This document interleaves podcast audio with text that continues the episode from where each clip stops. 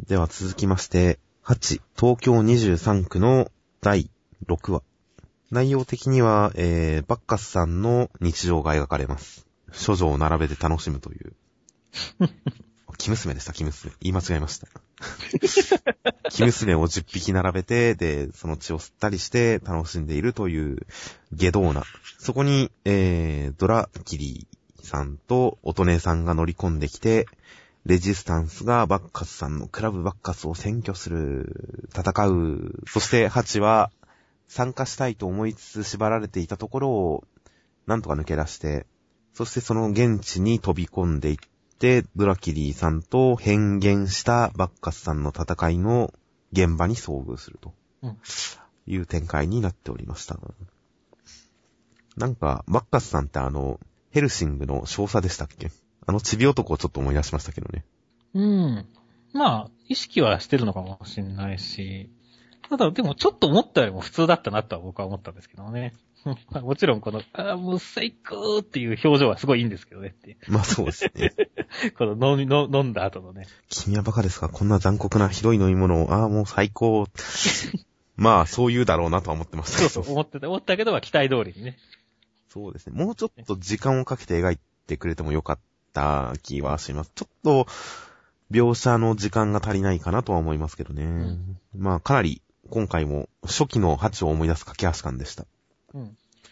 もうちょっとね確かになんか、ボスの実力をなんかちょっと見せてからっていう可能性があるんだけど、そこはもう一気に戦闘にまで入持ってっちゃってるからね。そうなんですよね。もう最後のまで変幻終わってますからね。うん。変幻のシーンがないっていうのはちょっとマイナスがでかいですよ。ボスの変身シーンはちゃんと見せてほしいですよね。そうあった方が嬉しいね。なんかこう、ね、変化していく感じのね、なんかこう気持ち悪さとかドキドキ感もね、あった方が盛り上がるしね。そうなんですよね。敵の変身はロマンですから、やっぱり。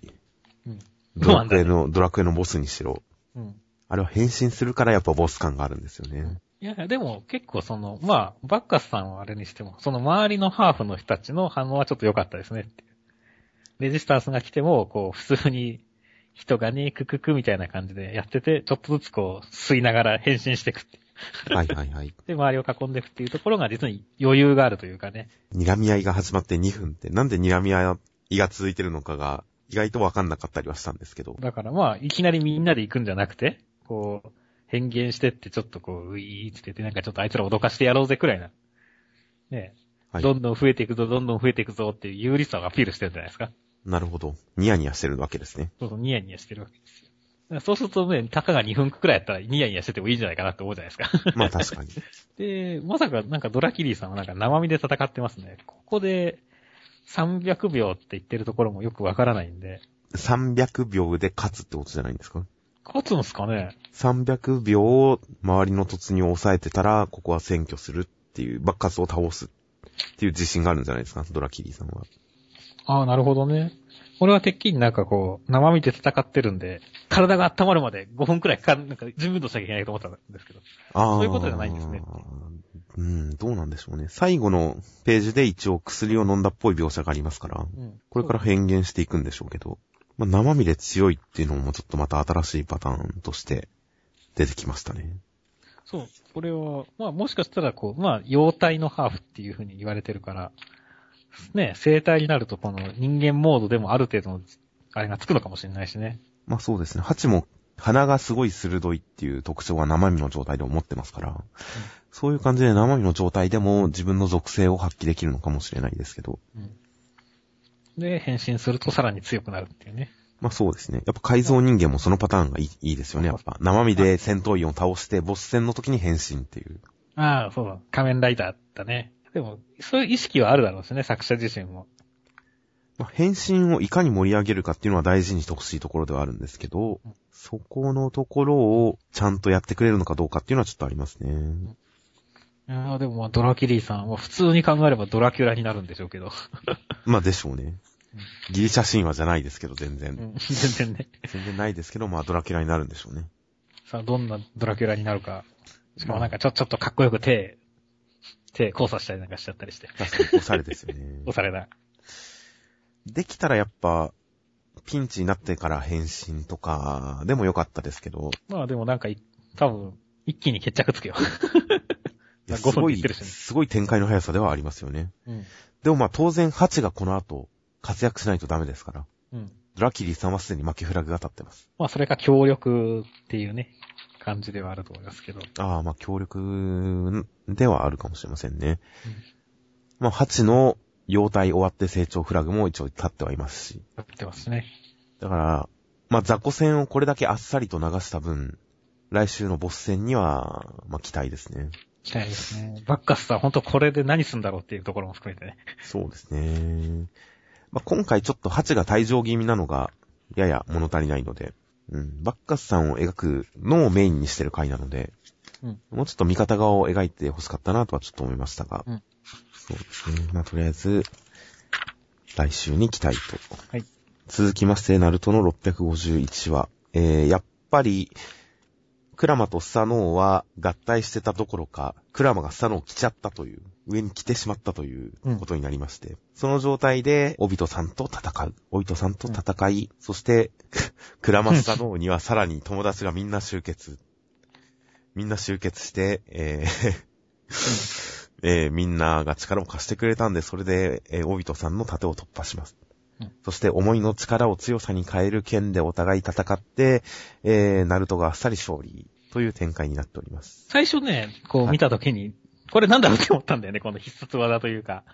必殺技、最後のページですか？いや、あの、この、キュービにそれぞれ螺旋丸が乗って、あはいはいはい。みんなで押し出していて、強いって言って。はいはいはい。実に、まあ、迫力あって、こう、かっこいいコマではあるんだけですけど、はいはいはい。こう、いまいち、なんだこれっていう。てっきりこの10個の螺旋丸を、あ10個じゃないです。9尾なんで、9個の螺旋丸を、なんかこう、何層もある盾とか、うんいろんな方向からやってくる盾とか、うんそういうのを10人が手分けしてコンビネーションで破壊するのかと思いきや、みんなで持ち寄って一点突破だったっていうのはちょっと意外でしたね。でもこの演出的にはね、まあちょっと漫画だと分かりづらい部分もあるけど、こうアニメーションとかで多分すげえエフェクトブワーってなっててさ、はいはい。急に変身ブワーってなって、なんかナルトコスチュームにブワーってなってたらさ、はいはい。やっぱちょっとすごい燃える感じの演出かなとは思いましたね。やべ、やっぱり合体ロボット感はありますよね。うん。あと、合体ロボットに全員乗り感もありますよね。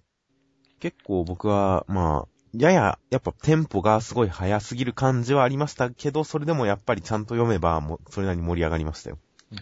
いや、まあでもね、ちゃんとね、だから、まあ、そういったところって何その、一瞬だから何が起こってるか分かりづらくて、あれって思ったけれども、はいまあ、理屈としては最終数的にこのオビトさんをナルトンが上回るっていうところに関しては、結構わかっ、ね、なんか納得感はあったんですよね。その、まあ、まあ、オビトさんが剣を取り出して、何でしたっけ名前？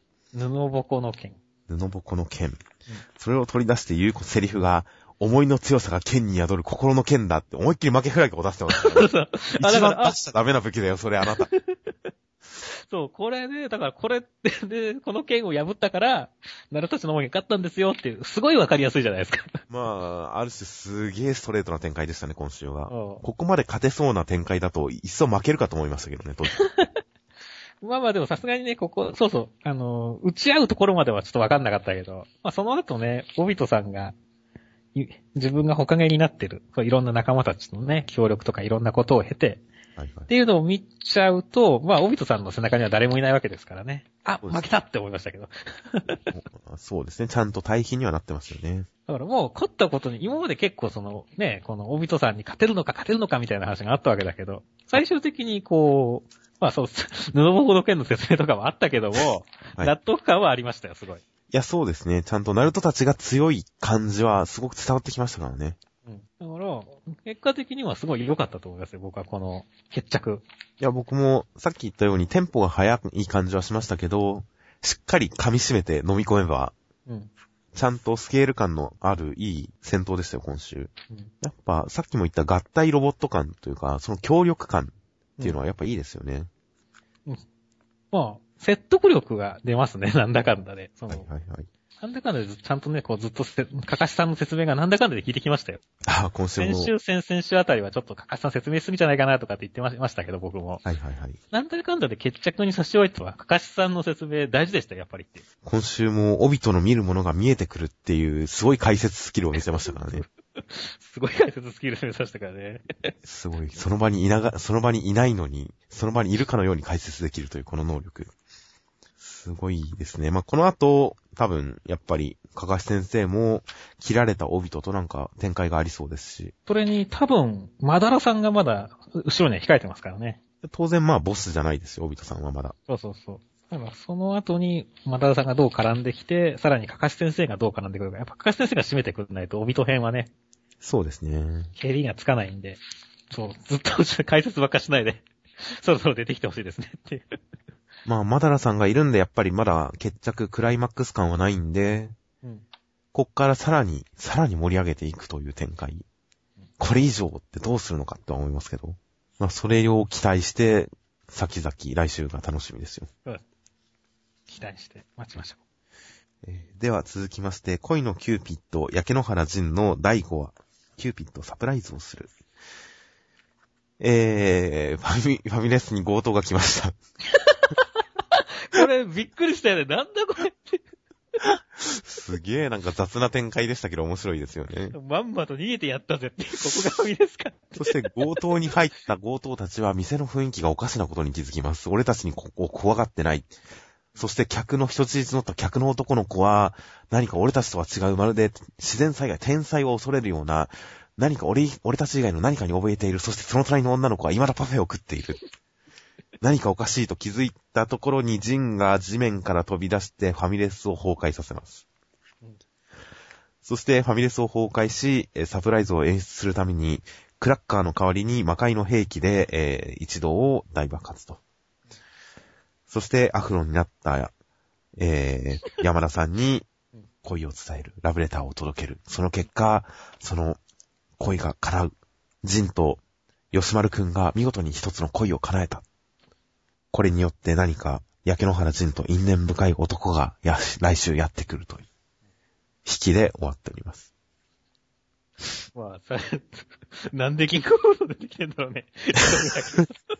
まあ予想外でしたよね、普通に。雑だよね。雑な展開です。何の伏線もないっていう。でもまあ、雑な分、やっぱ面白いですよね。その第2話の焼け野原仁の、あの、解説、能力解説みたいなのがあまりに適当で面白いって話をしましたけど、やっぱそういうところがありますよね、この漫画は。すごい適当で雑な感じが面白いっていう。そう、これが面白いね。魅力だね。あと、まあ、普通に仕込んだネタとしても、吉丸くんのこの形相。今週の吉丸くんの顔と反応は面白かったですよ。銃をつけ、つけられてるところとか。そう、手を突きつけられてるから、顔が変わらないっていうのがいいですよ。チラッと見て戻る。その顔のまま戻るっていうね。銃とか全然怖くない。そしてその隣隣でゆりこちゃんは岩田パフェを食ってるっていうのもいいですよね。いいね。そして、まあ、魔王サプライズで崩壊っていう。そうですね。あと、このちゃんと崩壊させた後の月並みな言い方だが、やはり経験というのは財産だな、吉丸っていう、いいことを言うっていう、これもやっぱいいですよね。ずれてるっていうのが、ちゃんと演出できてますからね。こいつすげえずれてるっていうのが。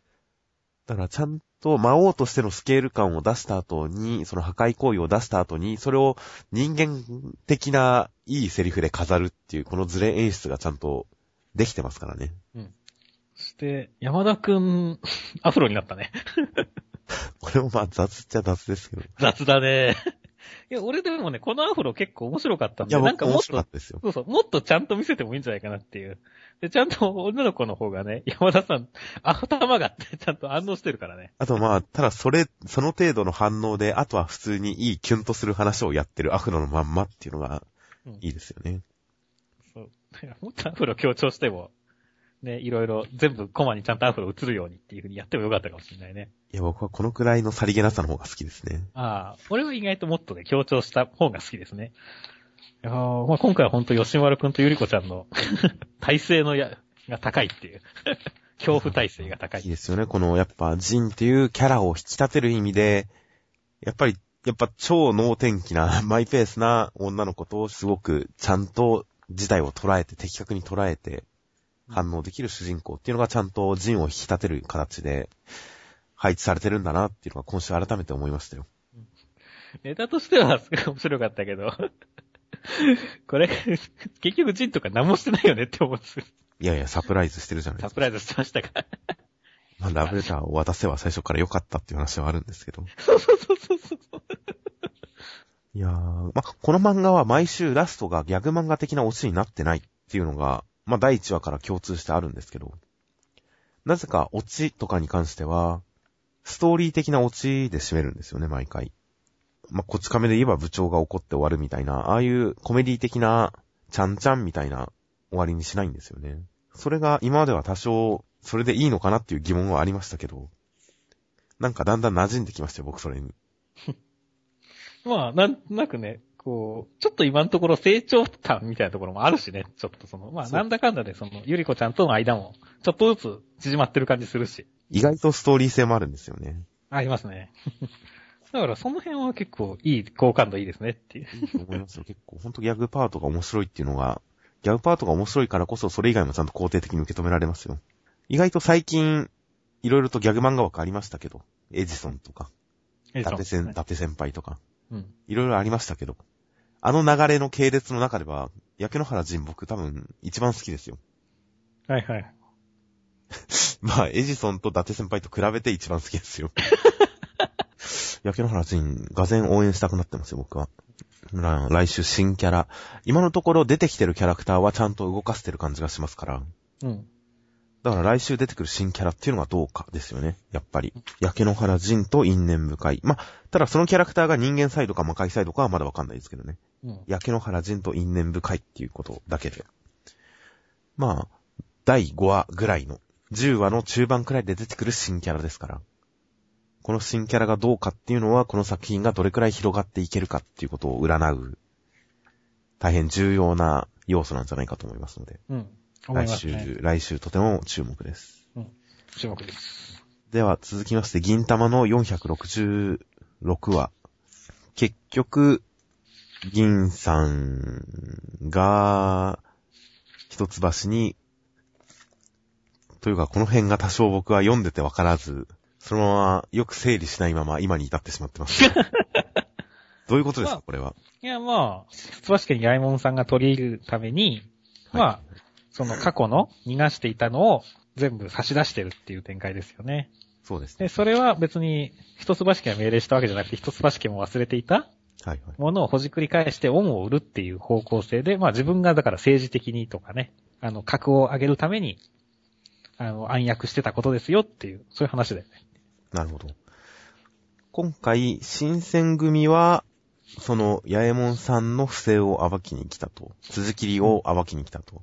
で、八重門さんは銀さんたちも一橋に差し出しつつ、浅右衛門さんを見逃してもらおうとしてるんですかそうだね。一応その、生かそうっていうことは思ってると思いますね。はいはいはい。で、新選組と相対している侍たちは、池田家の関係者で、だから浅右衛門にも我々の味方となって銀さんや新選組を切れと言ってるとそうですねいう。ことですよね。いやー、僕はちょっと理解に苦しみながら読みましたが、理解に苦しむって言い方は違いますね。理解するために一生懸命頭を働かせながら前半読みましたが。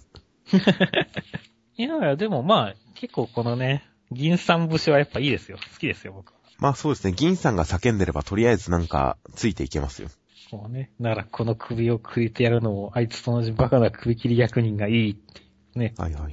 こういう銀三節は僕好きなんで。いや、僕もそうです。これで一応後半は読めましたよ。うん。前半よくわからないまま後半はよく読めましたよ。なんかいいなと思いながらそう。そうまあなんかね。セリフ力がやっぱありますよね。やりとかあるね。やっぱ銀さんはなんだかんだで、まあ今までの積み重ねもあるからね。言葉に重みがあるよねっていう。そうですね。マジモードになった時には。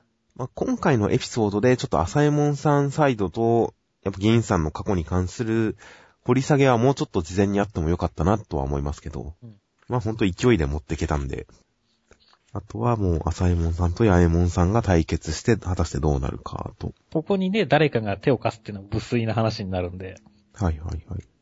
どういう戦いになるのか。もしかしたら意外と無粋な輩が乱入してくるかもしれないけど。まあそうですね。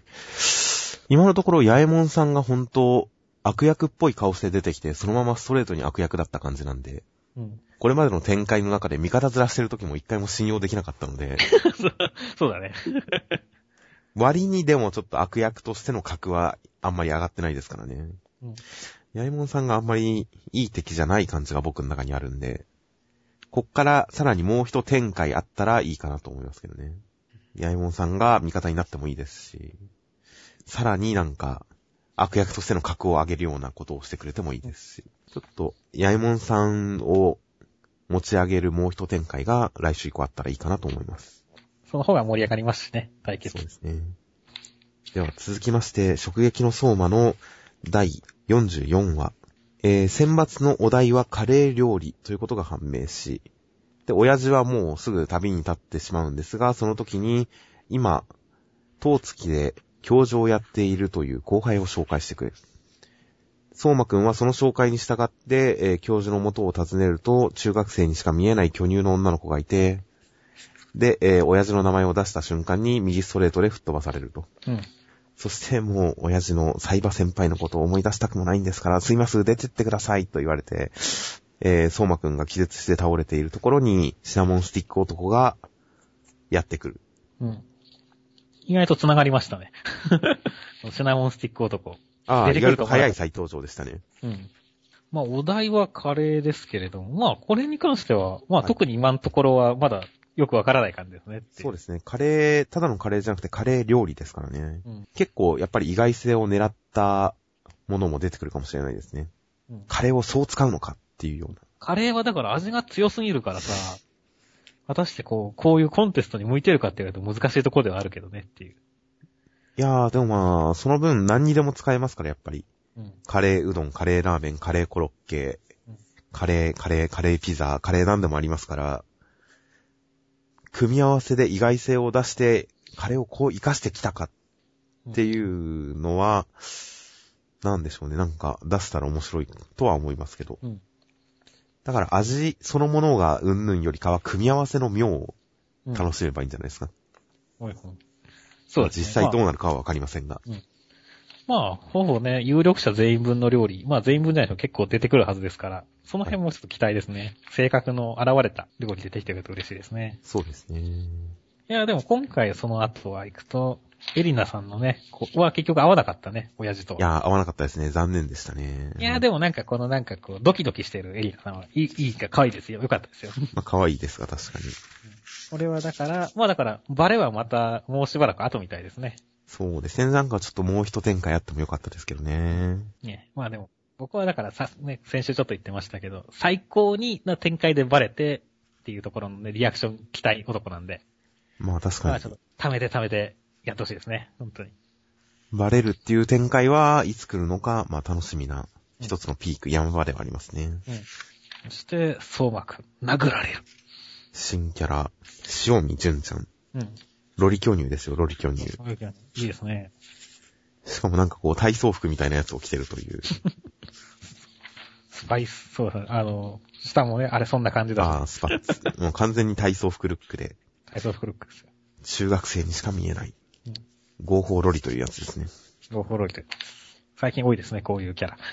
先生キャラで。まあ、中学生程度だったら全然そんな、今時はほんと幼女にしか見えない先生とかいっぱいいますから。ああ、さっき言ったレベッカ宮本とか、小萌先生とか、そういうところですね。はいはいはい。なので、この程度は全然普通ですよ、普通。現実にいてもおかしくないレベルですよ。それはないでしょ。いやいやいやいや、いますよ。10代にしか見えない30代って。おー、俺はね、あんまり周りにいないんで、ごめんなさい。本当ですか？二人ぐらい遭遇したことありますよ、僕は。おまあ、ー、それはともかく。羨ましい。このパンチ、良かったですね。3カメっていう、3発殴るのはさすがにやらなかったんですね。いや、でもね、俺3発殴って欲しかったね、これは。3発殴るとやりすぎだと思ったから3カメで演出的にちょっと代用したのかなと思いましたよ、僕は。うん。なんだっけ、昔こう、グレン・ラガンっていうアニメで、はい。はいあの、最後の方で、あの、兄貴を主人公のシモンが殴るシーンがあって、はいはい一。回、ドーンって殴ったら、なぜか二連撃をするって、二連撃して地面に叩きつけるっていうシーンがあって、ありましたね大爆笑したことがあるんですけど、やりすぎだろ、みたいな。ここでコンボを入れるっていうのがまあ確かにそれでもよかったですが。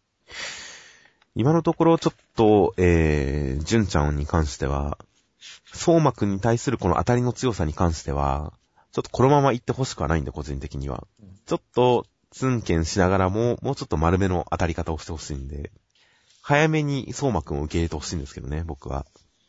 やっぱり前半の田所ちゃんと謝り合ってる純ちゃんが好きですから、僕は。はいはいはい。まあ、ビジュアル的にちょっともっさりした感じな。うん眉毛は太く。服装もあまりおしゃれじゃなく。うんちょっとこの感じだと、美味しい表現に期待ですね。あ美味しい表現でどう化けるかという。あ、もう、かぼちゃに乗った馬車のごとくのシンデレラのごとくね、変化する。そうですね。この、持って生まれたポテンシャルを発揮して、どんなお色気、美味しい表現を見せてくれるかというのは、今から期待が高まります。うんあと、まあもう一つ言っておくとすれば、前半田所ちゃんがずっとパジャマなのが良かったです。先週も見てるじゃないですか。いやいや、もうみんなが完全に起きてるモードに近い状態なのにずっとパジャマっていうのがいいんじゃないですか。おー、すごい。なんか、俺に、俺が全然気がつかなかった。フェチズムですな。本当ですよ、こう。日常の昼間のテンションだけどまだパジャマっていうその良さ。昼間パジャマはいいですよ、昼間パジャマは。では、続きまして、配給の第82話。結局、練習試合は2日目を無事に終えて終了します。合宿は無事終了。そして、えー、そんな中、変人速攻を目を開けて打とうという日向くんと影山くんとの間で、やや険悪な空気が流れてしまいます。そして、影山くんのトスを、目を開けて打とうと練習をするけれど、うまくいかない。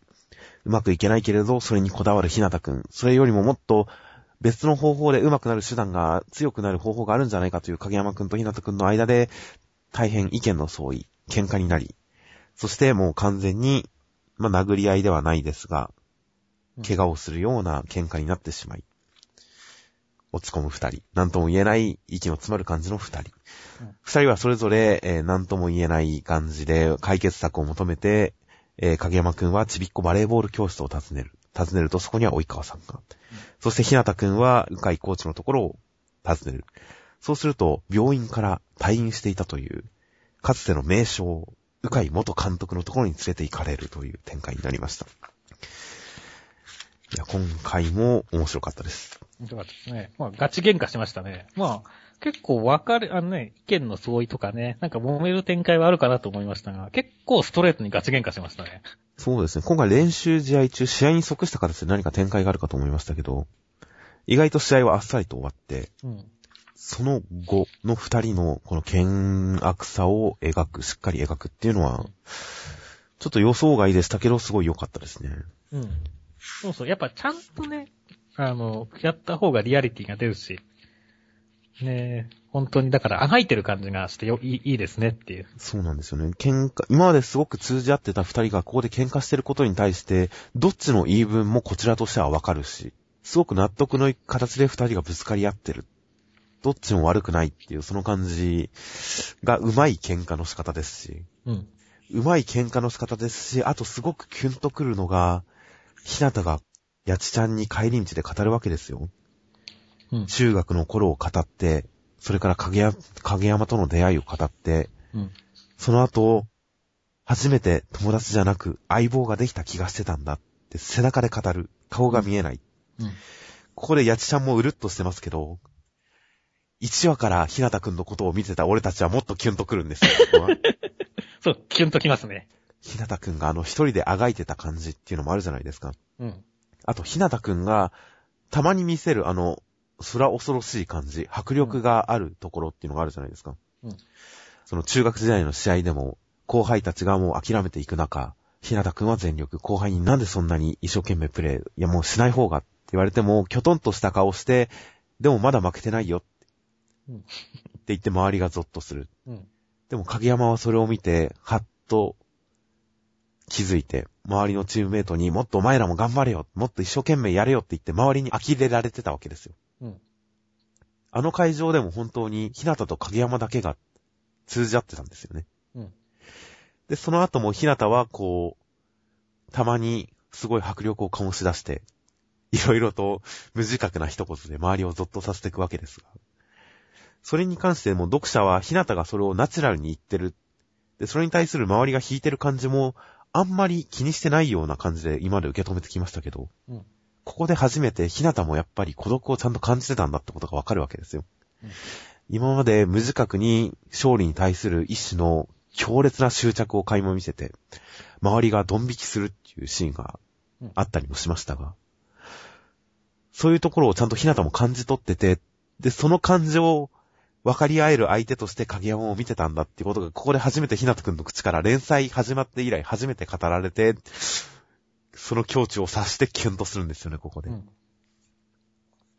いやー、ここでひなたくんの顔が一切出ないっていうのがまたいいですよね。うん背中で語る。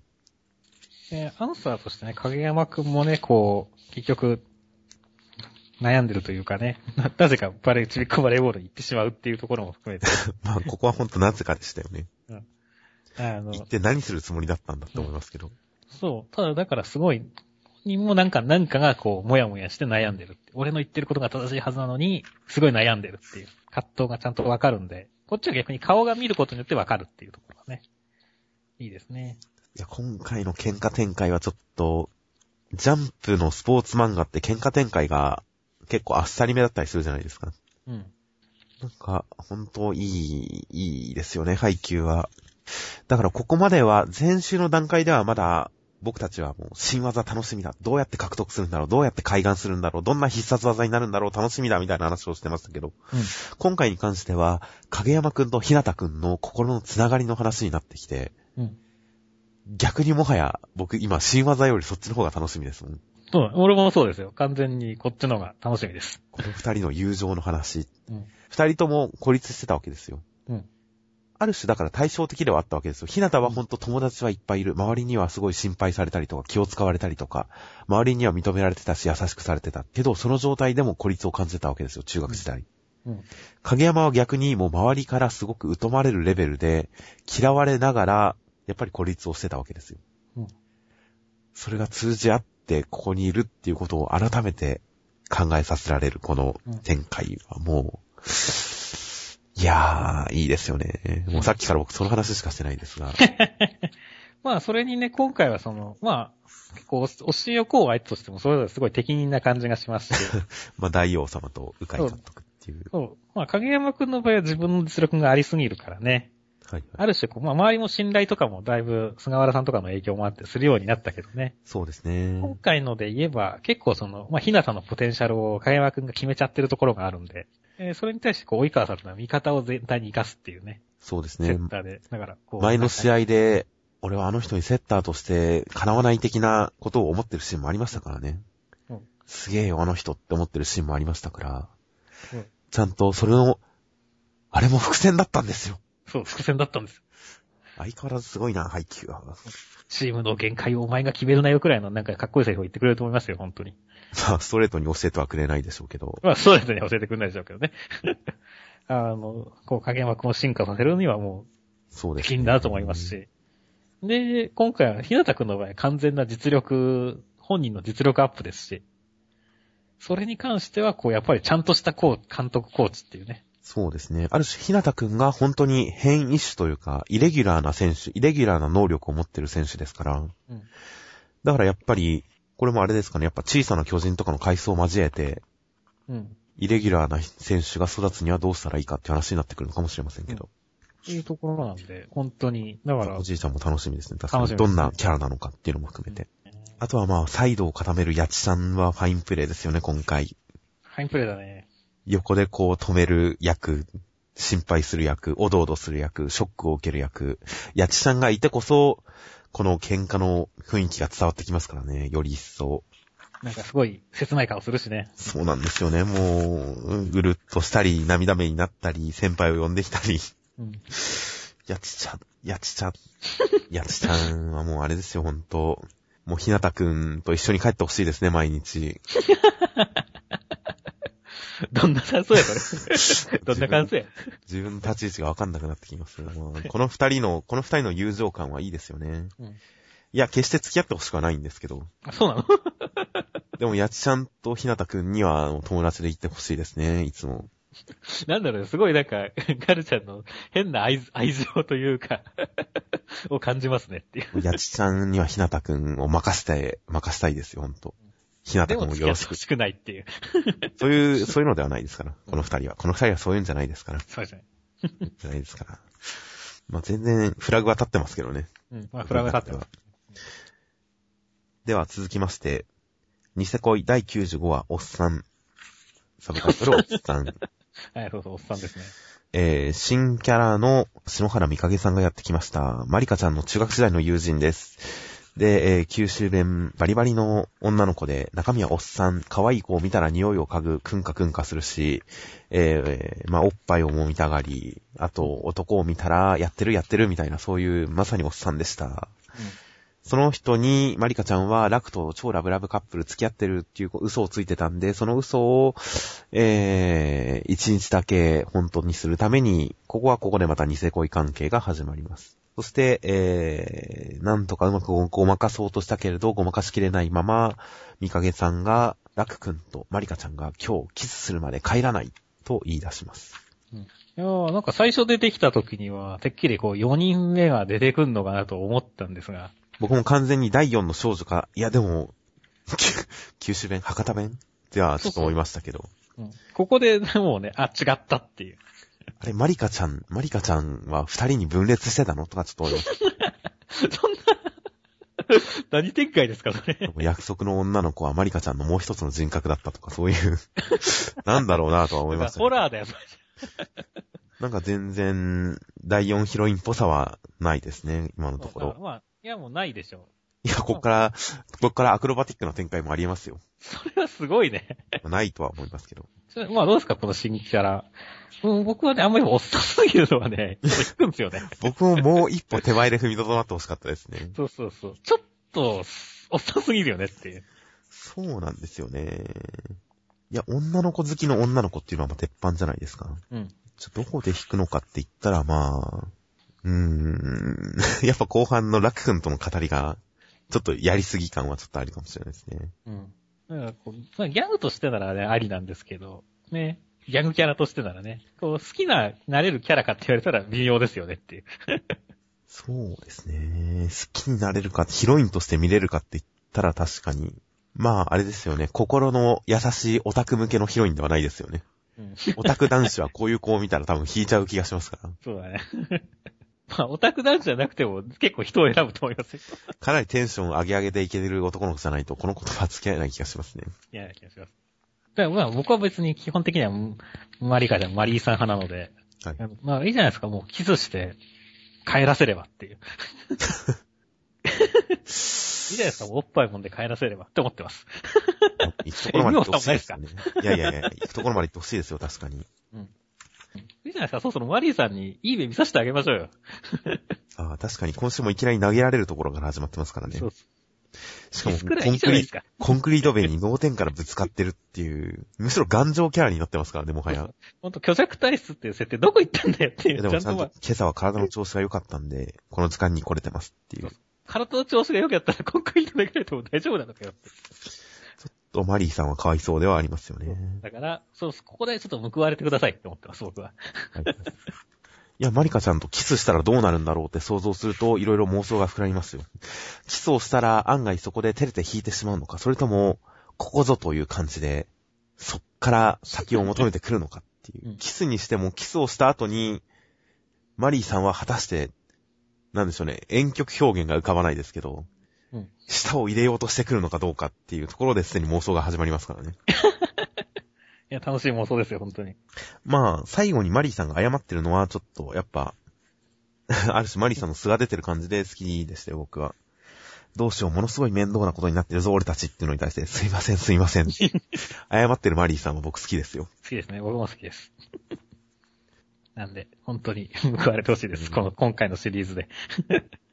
あと一応言っておきましょうか。なんですか？えー、評価のエルちゃんを思い出しますね。ああ。